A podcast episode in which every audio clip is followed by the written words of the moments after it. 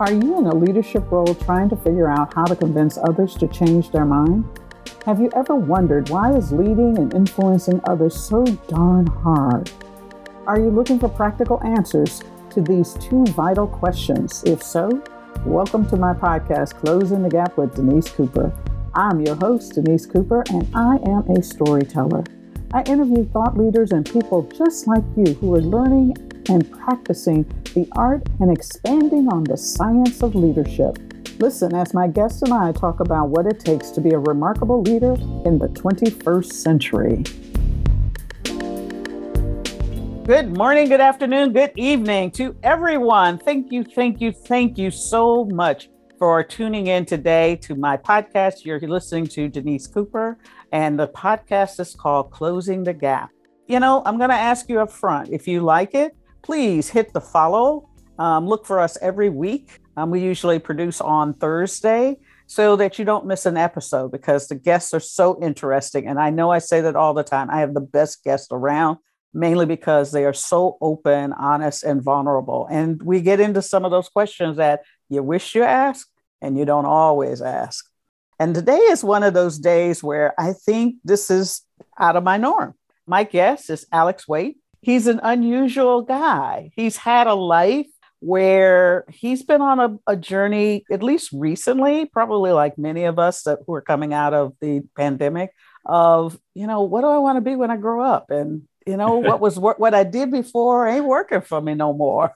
And his journey is of one of self-discovery, but he's also interested, and this is why I have, I have him on the podcast, is he's interested in social justice from a very different lens. Alex Waite says introduces himself like this. Um, i'm a white i'm a straight white guy with a lot to learn.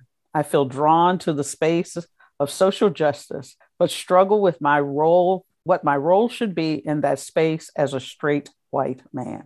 The results of all that wrestling was epics podcast and helping people tell their stories. And that is how we came across alex in his podcast. And if you haven't listened to it I, I really do encourage you to, you know, click through a couple of his uh, podcasts because it is the guests he has, the stories he tells are very, very interesting. He goes on to say, I believe that the foundation of hate and discrimination in our world is a lack of understanding of those who are different from ourselves. If we are able to open ourselves up to hear the story of someone else, then we are able to glimpse their humanity which is so easily hidden and lost today, helping us do better, understanding them and their struggles, and hopefully allow us to be more accepting and compassionate towards others. That's Alex, and I'm gonna I'm not I'm gonna stop there because he's now um, a, a, business owner, and uh, he he talks a little bit in in his podcast about his own journey with mental health and ADHD um, and the role that that has played. And uh, both of these are what we would consider to be either um, invisible um, disabilities or unapparent disabilities. And that's one of the things that you know we we really need to pay attention to. So with that, Alex, how you doing today? I am so good, Denise. Thank you so much for having me on today. I really appreciate it. Not a problem. Not a problem. Interesting stories is what I want to tell um, from a very human point of view. And this is just a conversation to help people ask questions that they would normally ask. So I didn't talk a lot about you because I really wanted you to tell your story. So tell us something about you. Well, something about me. The most important thing about me is that I am married to the most amazing woman in the world. And she has given me two beautiful baby boys. Um, well, not babies anymore. We're, we're allowed to say that as long as we want, I'm told, but two and four years old. Um, so my hands are full most of the time. Um, and uh, the journey of being husband and father is at the core of everything that I'm doing. And it's, uh, it's a lot of fun and it's a lot of work. And I'm never tired ever well, anymore. Then that, that truly must be the the uh, the passionate side of it. Because if you're really doing the things that you love to do, it doesn't really feel like work, does it? It doesn't. Some there are times where it, it is a lot of work, but um, I wouldn't trade it for anything. Ah, I love it. I love it. So, talk to me a little bit about how you got where you are now. Uh, the pandemic hit, and mm-hmm. you know what what happened. how long do you have? I mean, there's a lot. uh, yeah. So I, I, I have had um, what my my father has labeled as a compassion career. Nothing very specific um, necessarily, but lots of work in nonprofit organizations, ser- and trying to serve different populations. I spent a lot of time working in homeless shelters, treatment facilities, after school programs for high school kids, worked in schools, all sorts of different ways like that. My, my father and I started a nonprofit uh, that works down in Mexico doing um, helping doing educational work with an impoverished neighborhood of students there. And I've been going on mission trips since I was, you know, 13, you know, 16 was my first time down in Mexico. I did a study abroad there where I taught English. And um, I really wanted to partner my life with making a difference. Mm-hmm. And that's how I got to where I am. It, it got to the point where, you know, during the pandemic, I'm sure I'm not alone in this. It was really hard. I got laid off from the school I was working at and started working at an after school program after months of unemployment. I got laid off there and have been trying to find my journey in that. And I've always been drawn to the space of social justice, as you said. And I've always really wrestled with what what does my role look like in that as a straight white man? Because I don't want to take up that space if it's not if it's not appropriate for me to do so, if it's mm-hmm. not making a positive impact on that. Mm-hmm. And I've struggled with that a lot. I actually, for a time, was wanting to go into ministry and and didn't know if that was the right place for me to do that work or not. But ultimately, what came out of that with losing my job during COVID, it was starting my podcast. My podcast is called the Epics Podcast, Epics with an S.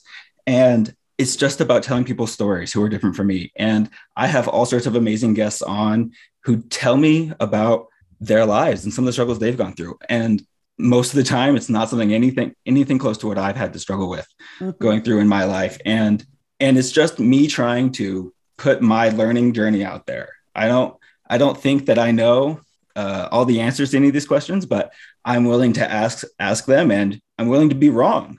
And I think that's really important, and that's what I'm trying to do. You know, it, you, it sounds to me like you've been very intentional um, about being directionally right. Not quite sure what it looks like on you know when you get there, um, right. but opening yourself up to be able to take one step, one step, one step, and kind of self correct as necessary one of the things that you know we've talked about previously is that you don't really like to label yourself as a social justice expert or a white savior. Well, right. I, you know, I I know people use the word white savior. Savior, I think um, benevolent racist is a better way of hmm. putting it, where we're trying to do the right thing, but it right. comes off in the wrong way, kind right. of. You know. So why why did you pick that up? What what does what does that mean to you? to me, what it what it what that means to me in terms of I, I like the way you said that benevolent, benevolent racist. That was that's a much more eloquent way of saying it. I just say you know white savior because it feels more blunt a, a, lot of the times. But yeah, uh, to to me, like I just I don't want to come in and act like I can solve your problem. Mm-hmm. I, I I there's a point in my life where, like I said, I was looking into going into ministry as an avenue for my social justice work, and I got to the point where I was like, I don't think I could ever be comfortable leading this type of organization mm-hmm. because I don't want to be over some of these other people who are misrepresented. Mm-hmm. So, for example, the church, especially the church where I'm in in Denver, Colorado, the leaders of the church look like me. Mm-hmm. And the reason I didn't feel like that was the right place for me to pursue my work was I don't think they should look like me. Maybe a couple of them. Yeah. But in general, they shouldn't all look like me. And so that's where I kind of took off on this different path. And I my podcast is a bit different because most of the time you start a podcast based on your expertise, based on what you know really well. I t- I'm taking a different approach, and it, mm-hmm. maybe that's risky. Who knows? But my approach is that I'm coming in as the learner, not the expert, mm-hmm. and I have people come in who are experts on themselves mm-hmm. and their stories, mm-hmm. and I want to learn about that, and I'm putting my journey out there.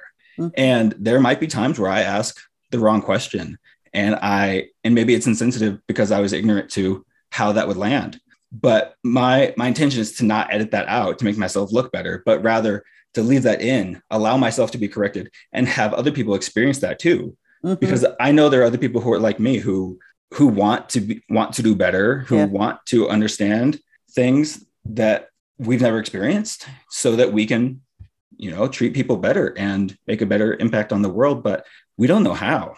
And so that's that's what I tried to set out to do was was to do that through stories because I think stories are so impactful when when someone's telling their story, you know, like you read in my bio, it humanizes them. Mm-hmm. And it's really easy for us to dehumanize each other in the mm-hmm. world that we're in today. You know, if you look back on any of the elections we had recently or any sort of dividing topic, you know, you can go on social media and and see the dehumanization. We hide behind our usernames and can easily dehumanize someone, regardless of, of who they are or what they look like. A lot of times we don't even know.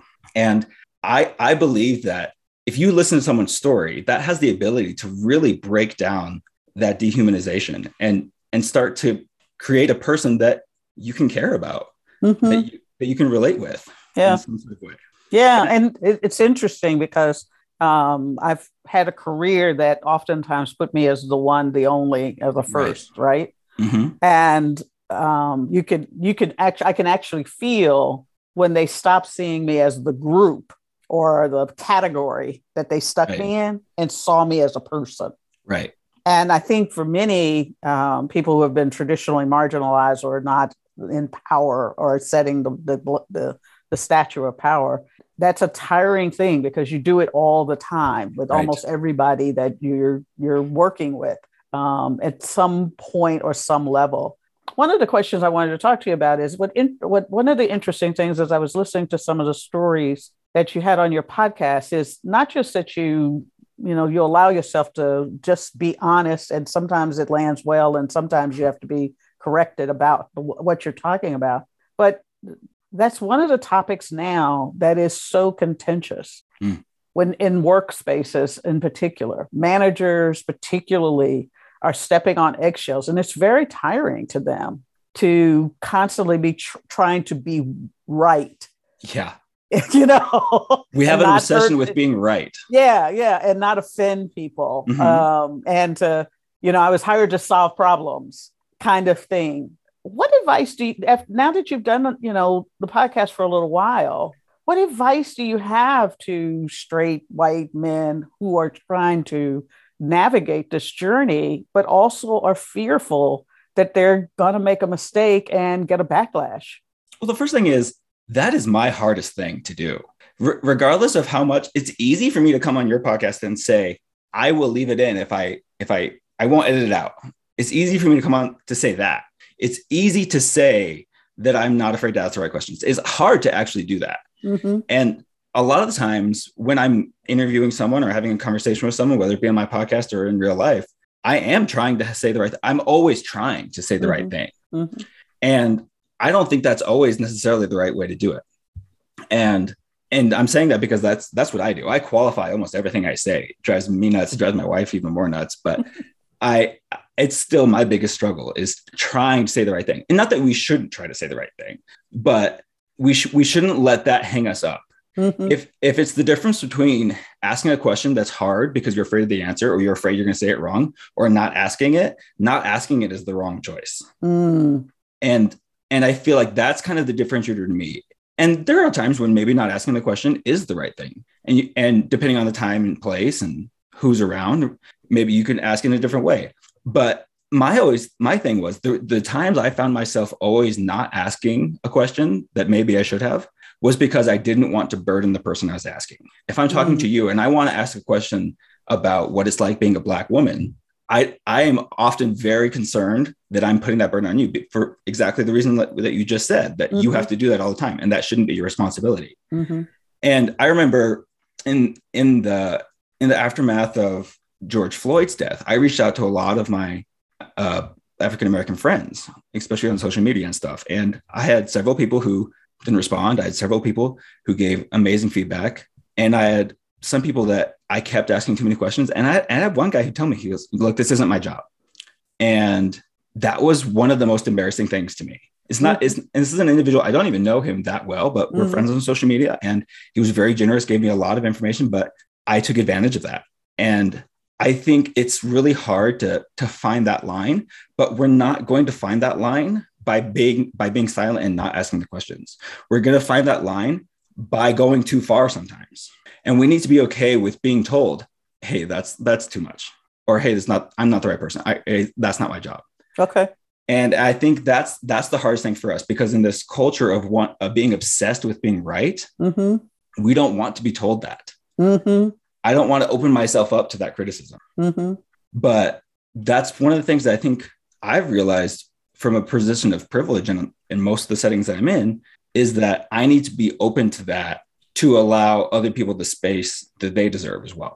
What, um, as you think back on it, what was one of the questions that was most embarrassing for you? Not toughest, you know, that kind of tough question of, oh, I really want to know, but Sometimes it's basic. I mean, I, I don't know if this was the most embarrassing. but It's one of the first ones that came to mind. I had when I, in my most recent interview, I had a a gay man who is femme presenting, and that's how he Mhm. described himself. Mhm. And he says femme presenting. I'm pretty sure I know what that means.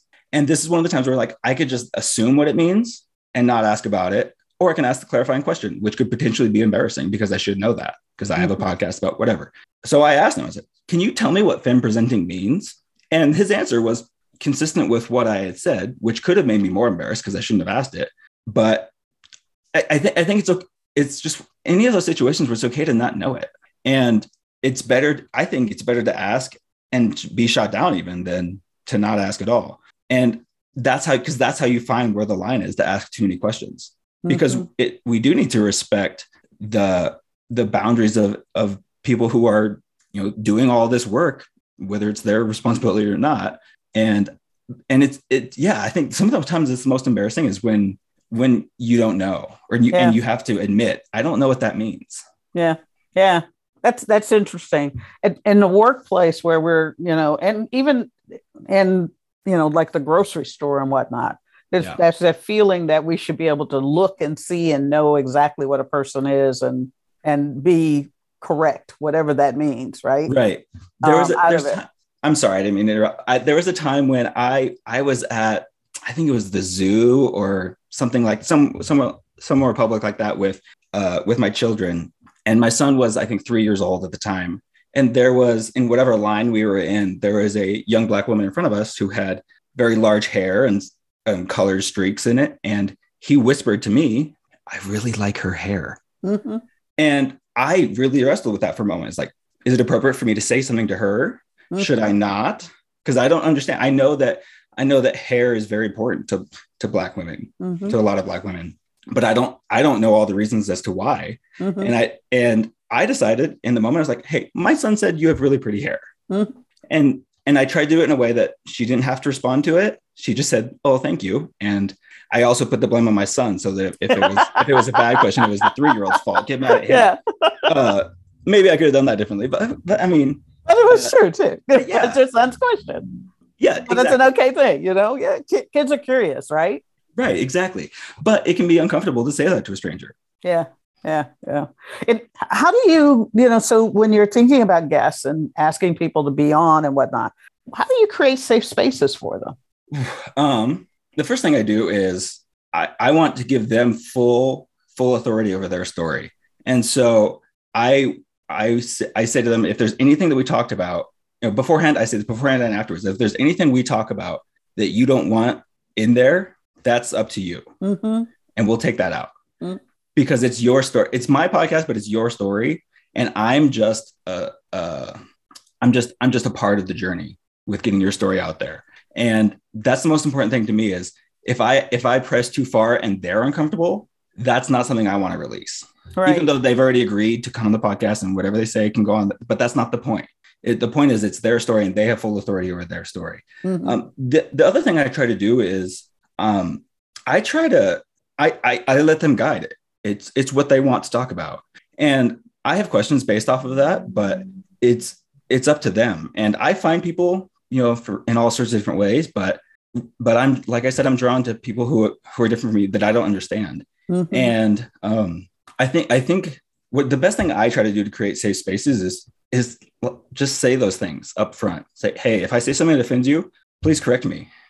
Um, and inviting that so they don't have to feel like they have like they don't have to feel that they have to act like they're okay with it Right. because that's me suppressing how they feel. Right. And I'm sure that's happened to a lot of them before. Mhm. And and if you invite that from my position, if I'm inviting you to correct me, they will. And they'll and and when I do say something offensive, I hope that that, that they will know that that comes from a place of ignorance rather than malintent or curiosity. Yes, exactly. Yeah, yeah. yeah curiosity is a wonderful thing, except when it, you know, and that we we get into these kinds of spaces, right? Where right. curiosity leads to embarrassment, and and and it means that we have to be vulnerable mm-hmm. to get the answer. I, what I love is is that you know a lot of companies in their work to onboard employees or DEI programs they they've done a lot of listening circles and caucuses and just create trying to create spaces where um, you know people can build connection one and yet i think the struggle that i hear over and over no matter what whether it's you know all the same which is no such thing because we all come from different mm-hmm. backgrounds and there's no business that doesn't have people from the north the south the east the west immigrants you know transplants whatever you want to call it Right. Um, they they may look white or whatever, but they are very different, and they have apparent and unapparent or visible, invisible abilities and disabilities that that go unnoticed or mm-hmm. talked about badly. So that it's kind of a weird thing that we think that diversity only lives with that which visually shows up. Right. In the first place, right? Mm-hmm. The thing of making it safe and how you one is in your selection, but you have this conversation with people that gives them permission mm-hmm. to say, you know, I'm uncomfortable. Right. And not take it personal. Just, oh, okay. Oh, oh then thank you. And it, it, they, you have this relationship pretty quickly that also allows you to kind of back up and say, could you help? Why was that uncomfortable? Doesn't have to be a long, right. you know, thesis mm-hmm. on the answer, but it helps you go through this understanding. Is that about right? Yeah, I think the only thing I would I would say that's a little bit different from my perspective is I don't want to give them permission to correct me. I want to invite them to because okay. it's not it's not up to me to give them it's I don't own that permission that space. Mm-hmm. And I think a lot of us, especially a lot of us white men, feel with probably subconsciously most of the time that we own a lot of these spaces especially if i'm if i'm hosting a podcast and i'm the one hosting the interview I I could very easily feel like I own that space, mm-hmm. and a lot of times I probably do. But mm-hmm. I, try as often as possible to not to not uh, force ownership, if that makes sense, and and invite them to own the space with it, because because like I said, it is their story, and that's what's important. And this and it's not just specific to my podcast. I, I shouldn't have to get permission to you in any sort of situation to correct me. You should be able to do that no matter what because if I've said something offensive, it's it you don't need permission to tell me that. Mm-hmm. But in our society, it feels that way. Yeah. And so I I would just um, I was a language major, so I, I apologize if it feels ticky tacky to change that word, but I, I I would like to change that word from permission to an invitation. No, I love it. I love it. I love it because it does feel like when you say it, a balancing of um, the dynamics between mm-hmm. people um, out of it. It's the difference in, in many ways. It's the same as equity, not equity, um, empathy and compassion. You know, empathy is is feeling what somebody else feels, where compassion is understanding what someone feels and taking actions to be able to support them. Uh, through what it is, whether it's I'm trying to support you in your growth and development as you know, in your career or your kids or the school system or life in general, it's what can I do to show up to be supportive? Help me understand your perspective, that kind of thing. Right. Yeah, that's good. That's good. So, one of the things that I would imagine helps you do this is you have ADHD and mm-hmm. you know, you're not, you know, we're just coming to understand what that means. Yeah. How has I that think... helped you or helped you navigate the world differently and to particularly be in this space? Because you're going around the world and, and it's it as i listen to you say oh i went to mexico i did this and i'm a language major you know it's that doesn't show up necessarily as how people perceive people with adhd yeah i think it's interesting because you you touched on this earlier me having adhd is not something you can see on me. It's not mm-hmm. it's not a visual difference between us. And i like you said i don't think anyone's really understood adhd without having it until pretty recently. And I think a lot of us still don't. And part of the reason for that is I don't understand it entirely. Okay. And because it's different for everyone. My wife has ADHD and she's her ADHD is very different from mine. And the perception a lot of times that that is thrown out there about people with ADHD is that I'm distracted by the squirrel outside my window.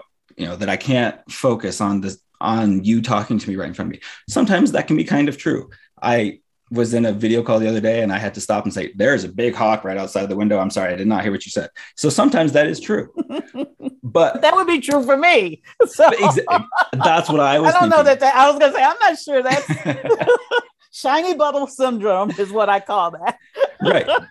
But but that's not what all ADHD is, right? Yeah. And so for me, my my ADHD presents is I I have a hard time being motivated to do things Okay. unless I feel passionate about them. okay.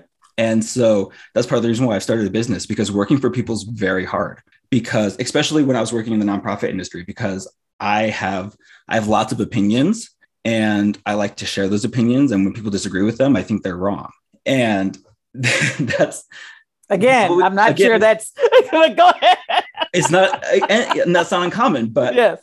for example, if I'm told to do something and I don't agree with it, it makes it me having ADHD. It's way harder for me to just shut up and do it. Okay. And when it came to working in the nonprofit space, the reason I was working in in this compassion career, as I've called it, is because I want to make a difference. And if I'm being told to look at the population that I'm serving or at in a way that I'm not comfortable with, I can't I can't follow through with the tedious tasks that don't interest me Right. you know i i worked in a i worked in a homeless shelter and i ended up leaving because i felt like the people who ran the shelter viewed viewed the residents as more numbers than the people Mm-hmm. and i wasn't comfortable with that Mm-hmm. and and that's how my adhd presents it's it's hard for me to do simple things that i'm not passionate about or that make me feel anxious right Mm-hmm. Mm-hmm. Call, calling the doctor is something every single person here has done and can do. And a lot of people listening to this might be able to do that super easy. I have to work myself up for sometimes hours or days to call the doctor. And if you are a person with ADHD, you know that it's not a system that's set up well for us. We need ADHD medication to get diagnosed with ADHD and then be prescribed medication. And that's not how it works. Yeah. I, I recently got remedicated a few years ago. And it took me from the time I decided to get remedicated and and all that, I had to get a new psychiatrist. I, you know, go through my primary care first and get a new psychiatrist. And uh, it took me between the moment of deciding that I, I wanted to get medication and the moment I had the medication in my hand was eight months. Oh my goodness. And part of that is on me because I it took me so long to to call whatever. But part of it is because I had to wait for the primary care psychiatrist and then they wouldn't prescribe me the medication and my primary care would only provide you know provide medication for a limited time while I found a new psychiatrist who wasn't accepting new patients for another three months. Right. You know, all these different and then insurance. I don't don't get me started on insurance. It's Yeah. like it's like ADHD kryptonite. Right. So Right. Right. um, and I know it's a pain for everybody else too. So I'm not trying to to downplay that, but it it the best way I can describe my ADHD is it's hard to do things that seem easy, Mm-hmm. and that is a really hard thing because no one you because you can't see like you said you can't see that. It's not it's not very relatable. Mm-hmm. if i tell you that i i have a hard time picking up the phone and making that simple phone call i don't have a great reason as to why. And that's hard for people to understand. It's hard for me to understand. Right. and so going through going through life in in this way makes it easy easier for me to to understand people who go through things that are hard. Yeah. Because there's a lot of things that are hard for me that shouldn't be hard for me Mm-hmm. and while it's not the same as being discriminated against because of the color of my skin or because of my gender, I am I've also experienced that. And Mhm. so it it's it helps me to open my eyes to the connections. If- Mm-hmm. if And the pain sense. on the other end. Yeah. Right. And the pain on the other end. And, you know, there's, you know, if we're not careful, there are conversations that I feel. So this is a Deniseism opinion, right? Um, marginalize us by the amount of pain perceived. My Mhm. pain is worse than your pain. Therefore, we Yeah. should talk about you. Yeah. Or I haven't been, you know, you haven't been in this situation long enough to have the right to, you know, feel pain or to be at the table when we, Right. we have all this over here that really needs to get taken care of. And so it's it's interesting how our minds tend to compartmentalize and rank, Mhm.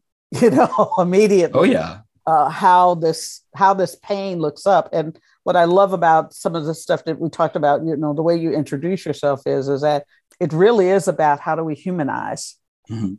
how do we see each other as humans first, with differences that give us different stories, but also give us lessons in how we can grow. You know, my definition of people say, you know, what's your definition of a leader? A leader is someone who influences through their own personal growth. If you're not growing, you can't be a leader. If you're not learning, you can't be a leader. Mhm. The days of when we had leaders who were superheroes, if we ever had them, um, are, are long gone, right? Because the world is so complex, it's changing so fast. It's so interconnected now in ways that it wasn't interconnected even just 10 years ago. That Mhm. one person can't be it. One person can't all, all the knowledge, nor can they do all the work. Right, exactly. And that and not only that, but that should be a good thing because we live in this era, especially when you talk about like social media and how destructive that can be. It's Mhm. not all bad. Social media and the ability to connect with people that are far apart from each other is a really positive thing. Mhm. Because I live in Denver. It would take me a long time to come interview at your office, Yes. but over Zoom we can do it. Yeah. And so these are positive things. It's positive that lots of voices have access to the masses. hmm So we need we need to acknowledge that as positive when it is. Yeah.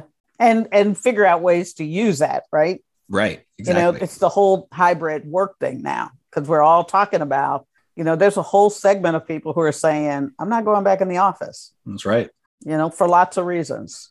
So I, I wonder in other ways, what do you have in terms of advice for other people who hold similar identities as you and are trying to navigate in a different way? You know, they've had this Mhm. epiphany during the pandemic of there has to be another way. I want to see what that is.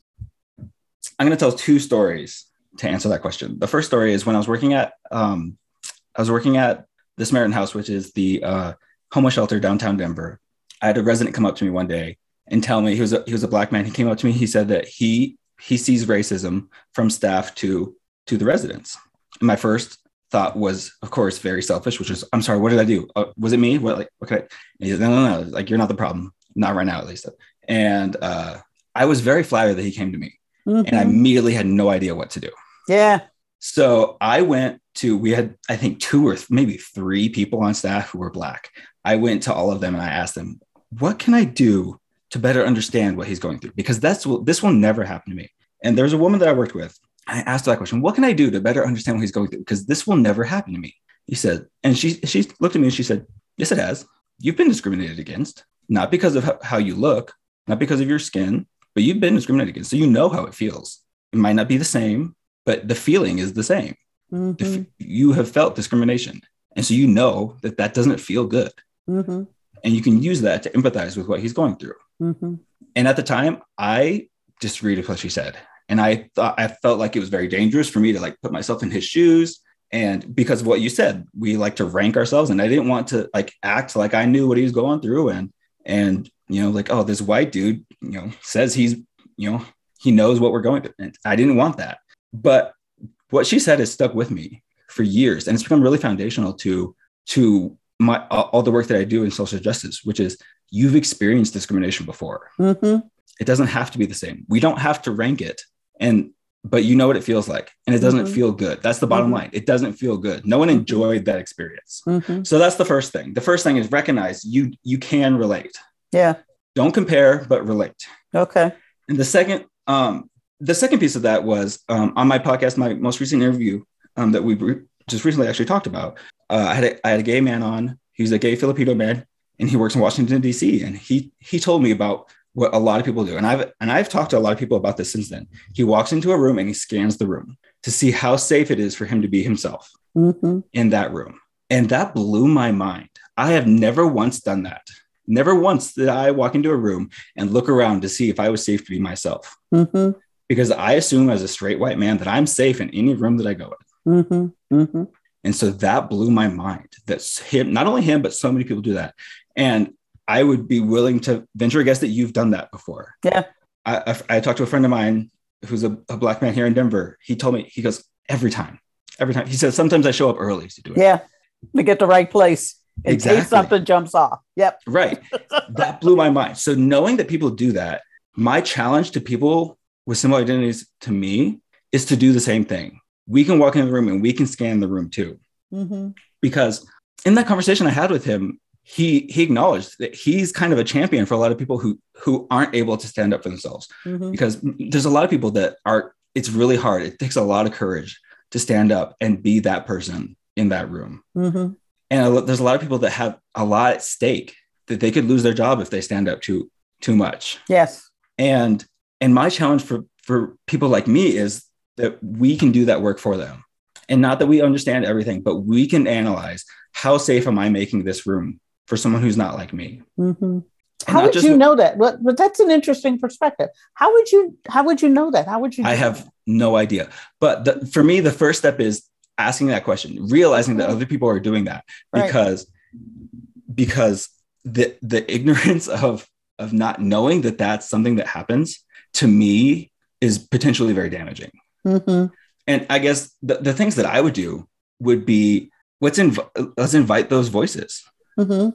if i'm in a room of pri- primarily white people and there's a black woman sitting in the corner who ready to bolt if things go bad and she hasn't talked at all ask, let's ask what she thinks Yeah.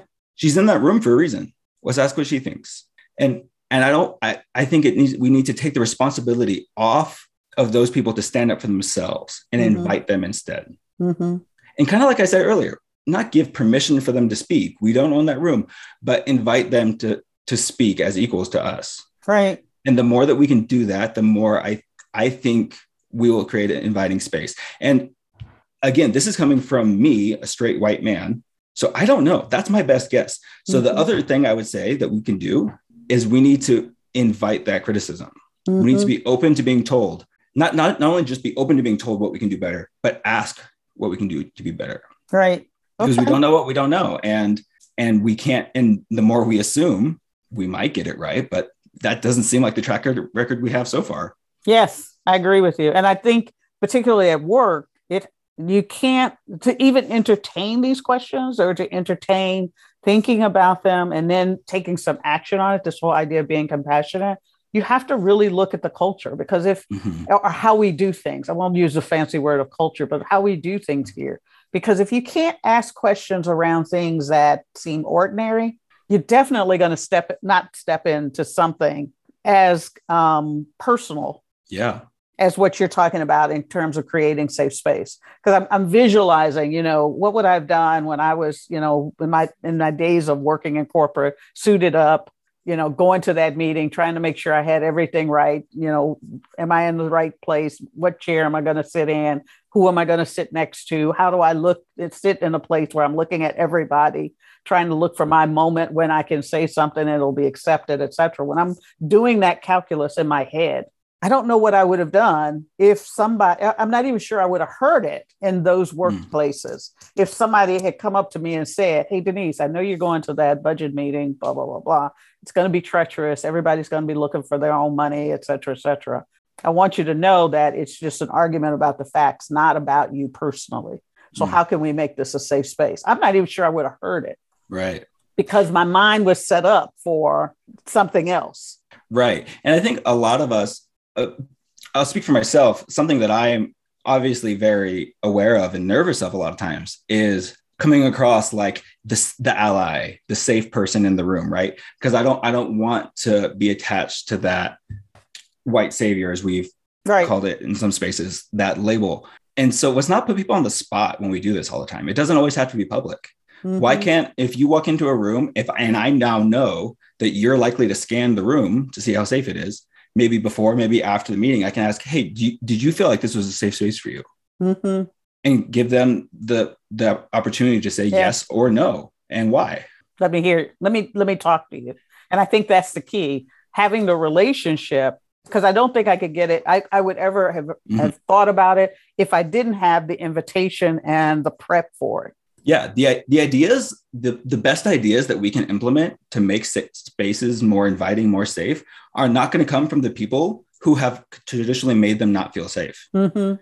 so we I I I don't feel like I'm ever going to have the right answer. I'm not going to come up with it on my own because I I'm not the person who feels unsafe. Right. The person who feels unsafe knows what why that's unsafe Mhm. or has a better idea at least. Yeah. And so we we need to find those answers. We need to ask for them. Hmm Good. Um, so, you know, this has been great. Please tell us how can people hear more of these conversations? Um, because I'm telling you, listeners, uh, these are really rich conversation that he's having on Epics podcast. How do people find you? How do they connect with you?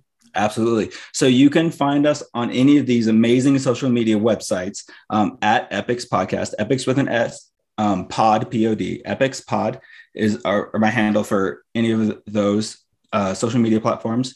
And you can you can search on Apple, Spotify, Epics Pod, the Epics Podcast, and find me on there. And uh, or you can you know go to my website epicspodcast.com and uh, find to contact me through any of those places. All right. Okay. Thank you so much for being a wonderful guest and sharing not just your story, but tel- helping people really see it from a different lens, um, ideas, and how it shows up in so many different ways in the world, and and encouraging them to ask mm, uncomfortable questions. Yes, ma'am. You Thank know, you so much for having me on. I've loved it. I really appreciate the time. very cool, very cool. And with that, it's a wrap. We'll talk to you next week. Bye. That's a wrap. And I'm Denise Cooper, and you've been listening to Closing the Gap with Denise Cooper. Let me thank my good friend Ivan G. Hall for the background music. I'd like to ask you to do three things. One, if you liked it, share it with your friends. Let's build up our community. Two, subscribe so that you don't miss when a new episode drops. And lastly, if you've got a question or comment, leave it below. I'd love to hear what you thought was good, what I could do better, and what topics you'd like to hear about.